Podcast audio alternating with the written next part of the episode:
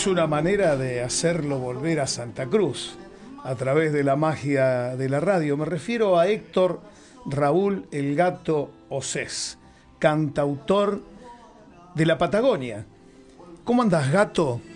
¿Cómo estás? ¿Cómo estás? Buenas tardes. Muy bien, muy contento de charlar con ustedes en una tarde hermosa aquí en Barracas, en Buenos Aires. Mira vos, en Barracas, en Buenos Aires. Te mandamos un fuerte abrazo, especialmente saludándote en el Día de los Trabajadores. Está bien, sí estamos compartiendo ese, esa, esa emoción por, por los trabajadores. Yo pensaba recién en los nadies.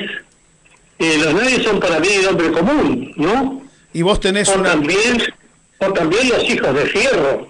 Claro que sí. Vos tenés una hermosa canción que tiene que ver mucho con esto de los ninguneados, que es el hombre común.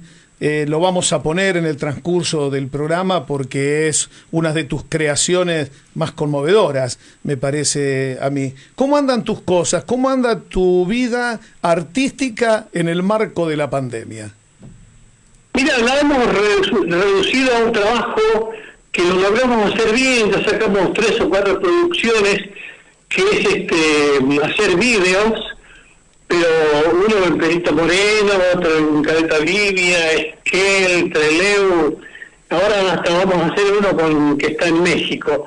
Así que hablamos de ese tipo de vídeos y después nada más, nada más alguna entrevista, que yo siempre acepto todas las entrevistas que me piden, para mí es un gusto que me llamen, que me quieran escuchar. ¿Has aprovechado no para escribir para algo? hacer. ¿Has aprovechado para escribir algo? ¿Hay nuevas creaciones? Sí. Eh, en, música no, literatura estoy escribiendo bastante, algunas notas que he publicado y mucha lectura. es decir, a- hasta el punto de haber leído de nuevo libros que ya había leído hace 20 años, leerlos de nuevo. Sí, O cuando... leerme los, los cuatro tomos de la Patagonia Rebelde de Oh, nuevo. Qué bueno. Escúchame, cuando agarrás papel y lápiz, la inspiración, ¿para qué lado te está llevando últimamente? ¿A qué le estás escribiendo? Yo estoy escribiendo, un- tengo un proyecto bárbaro, pero ¿sabes qué pasa? Este, tengo un defecto. Mm, Eh, a mí me gusta muy poco escribir por escribir.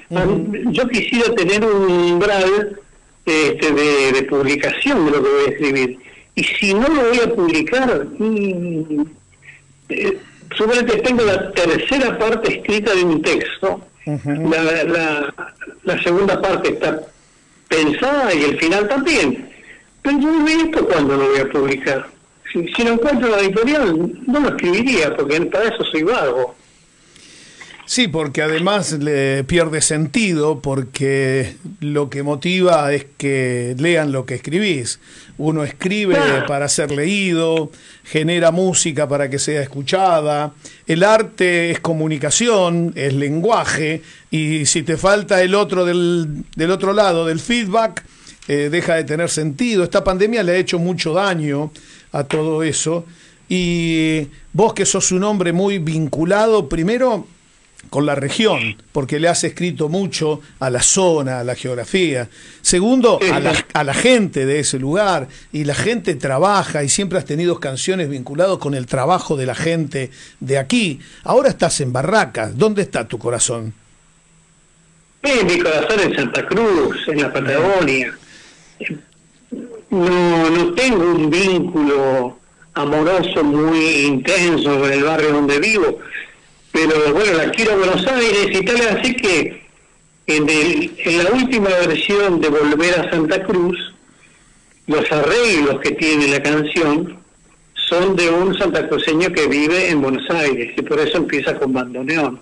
Mira vos. Así que, es decir, vivo acá hace muchos años, pero creo que me pasé una vez, yo soy muy prolijo, anoto en mi agenda, había pasado 200 días en Santa Cruz, en la Patagonia y el resto aquí en Buenos Aires.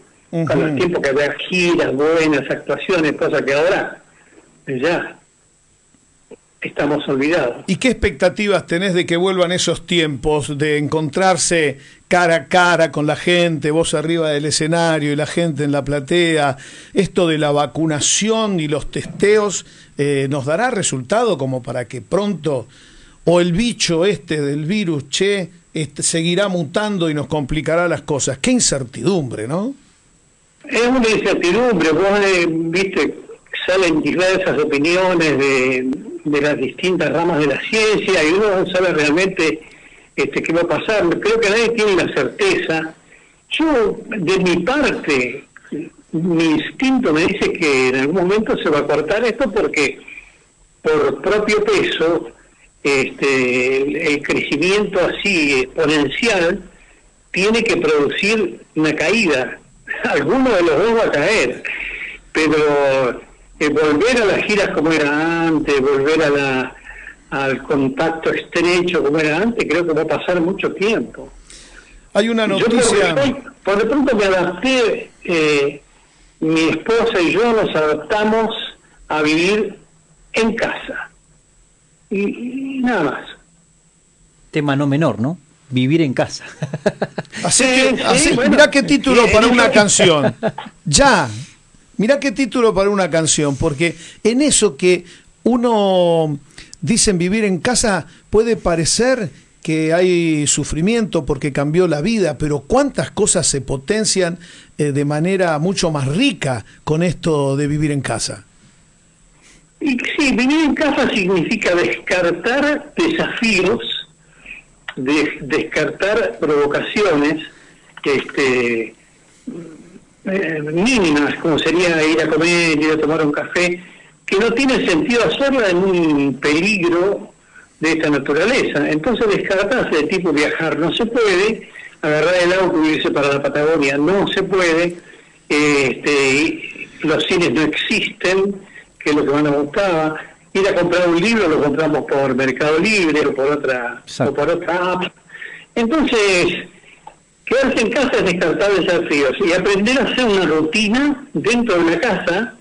Eh, hay algunos que tienen más suerte que otros, ¿no? Nosotros eh, somos, este, estamos beneficiados por porque estamos solos, somos los dos, tenemos un estudio para cada uno, o dos, tengo yo, uno para tocar, otro para la biblioteca, tenemos espacio, tenemos terraza, pero bueno, este, y también hay que tener la voluntad de, vivir en ese, en ese ámbito. Exacto, sí. No sé, a mí lo que me pasó, gato, es que esto de eh, vivir eh, encerradito en casa potenció el amor. ¿Sí? Oh, sí, todos se quejan, viste, que no aguantan a la señora. Todo lo contrario. Ah, es más, yo tengo uno que el pardo gordillo le dice la bruja. ¿no? Sí. No, esto a mí Qué despectivo, qué despectivo la bruja. Lo, lo, único que todavía no hago es colgar la ropa porque la bicicleta fija está ahí, yo sigo tirando el pantalón y la engancho, la engancho del volante de la, de la bicicleta, pero todo en paz y armonía, ¿sabes? Claro, porque, porque me pasa que hay que tolerarse también cosas. Este, en eso consiste la convivencia, en tolerancia. y esto yo creo que en alguna medida nos pone ese desafío, ¿no? De ser más tolerantes. Sí. Claro, claro. Gato, yo de mi, de mi parte... tolerancia. Sí. Gato, a mí de mi parte me gusta este segmento que, que incorporamos en este programa que tiene que ver con, con charlar con artistas, cantautores, pero que tienen su, su ideología, tienen su, su, bajada de línea hacia muchas de estas cuestiones. Y me gustaría que, que nos cuente, yo no soy un, un gran escucha de la, de la música popular, sinceramente, escucho otras cosas, pero me, me sorprendió uno de, tus, últimas, tus últimos discos, no sé si es el último, pero que mi pregunta apuntaba a esto, esto de la pandemia, ¿cambió tu forma de, de, de, escribir, de cantar, cambió las letras o seguís teniendo la misma línea de, los discos anteriores? Mira, eh, yo eh, normalmente nunca fui el cantor urgente testimonial, en realidad nunca fui el cantar de la coyuntura. Este, así que de la pandemia no tengo nada, ni lo voy a tener que saber cuánto. Yo, eh, yo invoqué conceptos, tengo, ahora no me acuerdo cuántos discos grabados tengo, pero empecé por el hombre común, que hablaba de todos los oficios, La Mujer del Viento, que hablaba de las mujeres patagónicas. Después vino Patagonia al Sur, este, donde yo traté de... Ahí hice tres discos tratando de fijar una, una ponencia, decir, ¿qué es el folclore de la Patagonia? Y bueno, yo digo que es desde el loncomeo, este, pasando por la milonga, pero también la ranchera, el bayón y la polka. Así que con eso seguí. Hice un disco también este, testimonial, El Hombre Común, Canto Fundamento y otras canciones de la militancia, de mis tiempos de militancia. Hombre Común lo hice en la cárcel de Rawson, sin papel y sin lapicera. Hmm. Así que, bueno, esa, e, esa es mi, mi pequeña historia. ¿Y qué expectativa puede tener un cantautor popular un remador de la vida, que siempre manteniendo sus convicciones, en esta Argentina que viene de un gobierno neoliberal, en donde producir cualquier cosa, y arte también es producción, y la música, eh, las películas, eh, también son parte de una industria, que podría ser muy bien utilizada no solo para promover a los creadores, a los talentosos, sino también como para generar buenos productos y ganar otros mercados. Mira, yo creo que lo que anunciaron hace unos días en Casa de Gobierno, que tiene que ver con incentivos para la producción audiovisual, se podría replicar también en otros ámbitos. Claro que le ha tocado en este primer año de gestión al hombre eh, esta pandemia que ha concentrado todo el esfuerzo ahí, pero en la medida de que empiezan las aperturas, a lo mejor hay algo de expectativa de que haya mucho más espacio y posibilidades de promover a nuestros artistas en un gobierno que se supone tiene que tener un corte más popular, ¿no? Yo creo que sí, lo que pasa es que siempre fue un dilema grande de todos los gobiernos. El de Macri saquémoslo porque no podemos analizar nada y solamente podemos emitir calificar, calificativos muy duros. Pero para todos los gobiernos siempre fue este, una cuestión muy graciosa el tema de la cultura, eh, que no se sabe bien por dónde encararla, cómo... Yo cuando, cuando me tocó tener responsabilidades, yo decía que la cultura, eh, también se hacía política con la cultura. Eh, y de hecho lo hice lo llevé a cabo y organicé muchas cosas eh, referidas al teatro, a la música, es decir, eso caminó. Pero no los ejecutivos, intendente, gobernador, presidente, no tienen muy, muy, muy claro qué pueden hacer con la cultura. Y así pasa, eh, como con los festivales patagónicos, nosotros somos, tenemos muchísimos, que eh, se interesan más y ven la, cultura del espectáculo. Es decir, llevar al chaqueño con la vecino es lo máximo. Y los demás se quedan todos afuera. Eh, estoy hablando de la música. Es muy difícil, pero eso es porque no se entienden. Yo, digamos, perdónalo porque no saben lo que hacen. No saben lo que hacen. Es decir, o como a mí me tocó ver un conjunto patagónico que llegó a tocar en el horario central de Cosquín en televisión y lo anunciaron a la Patagonia y qué sé yo, y cuando cantaron, cantaron una chacarera. Es decir, ¿a qué santiagueño que llegue al máximo del horario central de televisión de Cosquín se le va a ocurrir cantar en un comeo? Sí, muchas veces ni nosotros mismos nos cuidamos y menos nos van a cuidar los de afuera. Vos sabés que esto de la música dio lugar a muchos estudios en los cuales las empresas, que obviamente buscan lucro, por repetición, tanto martillar en sus medios, logran construir fenómenos de masas, que es lo que consume la gente porque le martilla la cabeza la repetición.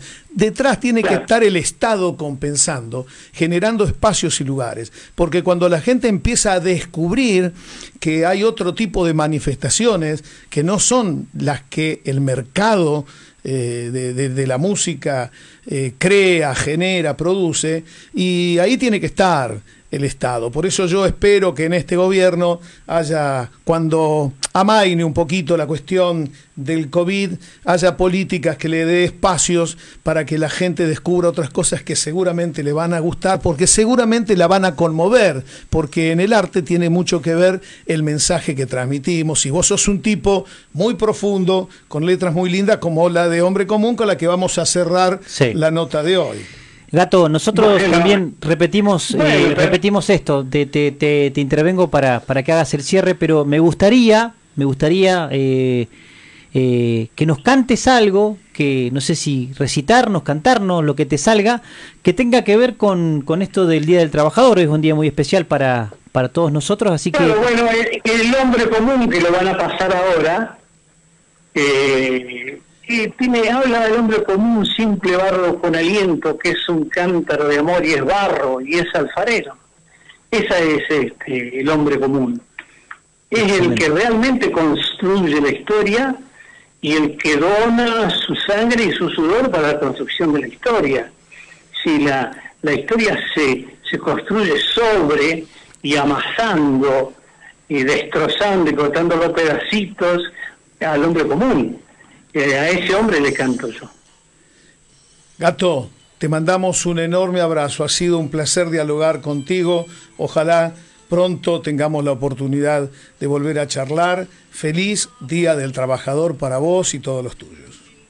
Igualmente para ustedes, eh, muchísimas gracias por esta nota. Les mando un abrazo grande a todos los amigos de Caleta Olivia, eh, a donde hace por supuesto muchísimo tiempo que no voy a tocar. Pero bueno, mi intención es seguir en este trabajo. Así que ya no, no va a faltar oportunidad de vernos. Hasta siempre. Hasta siempre, hermano. Un abrazo.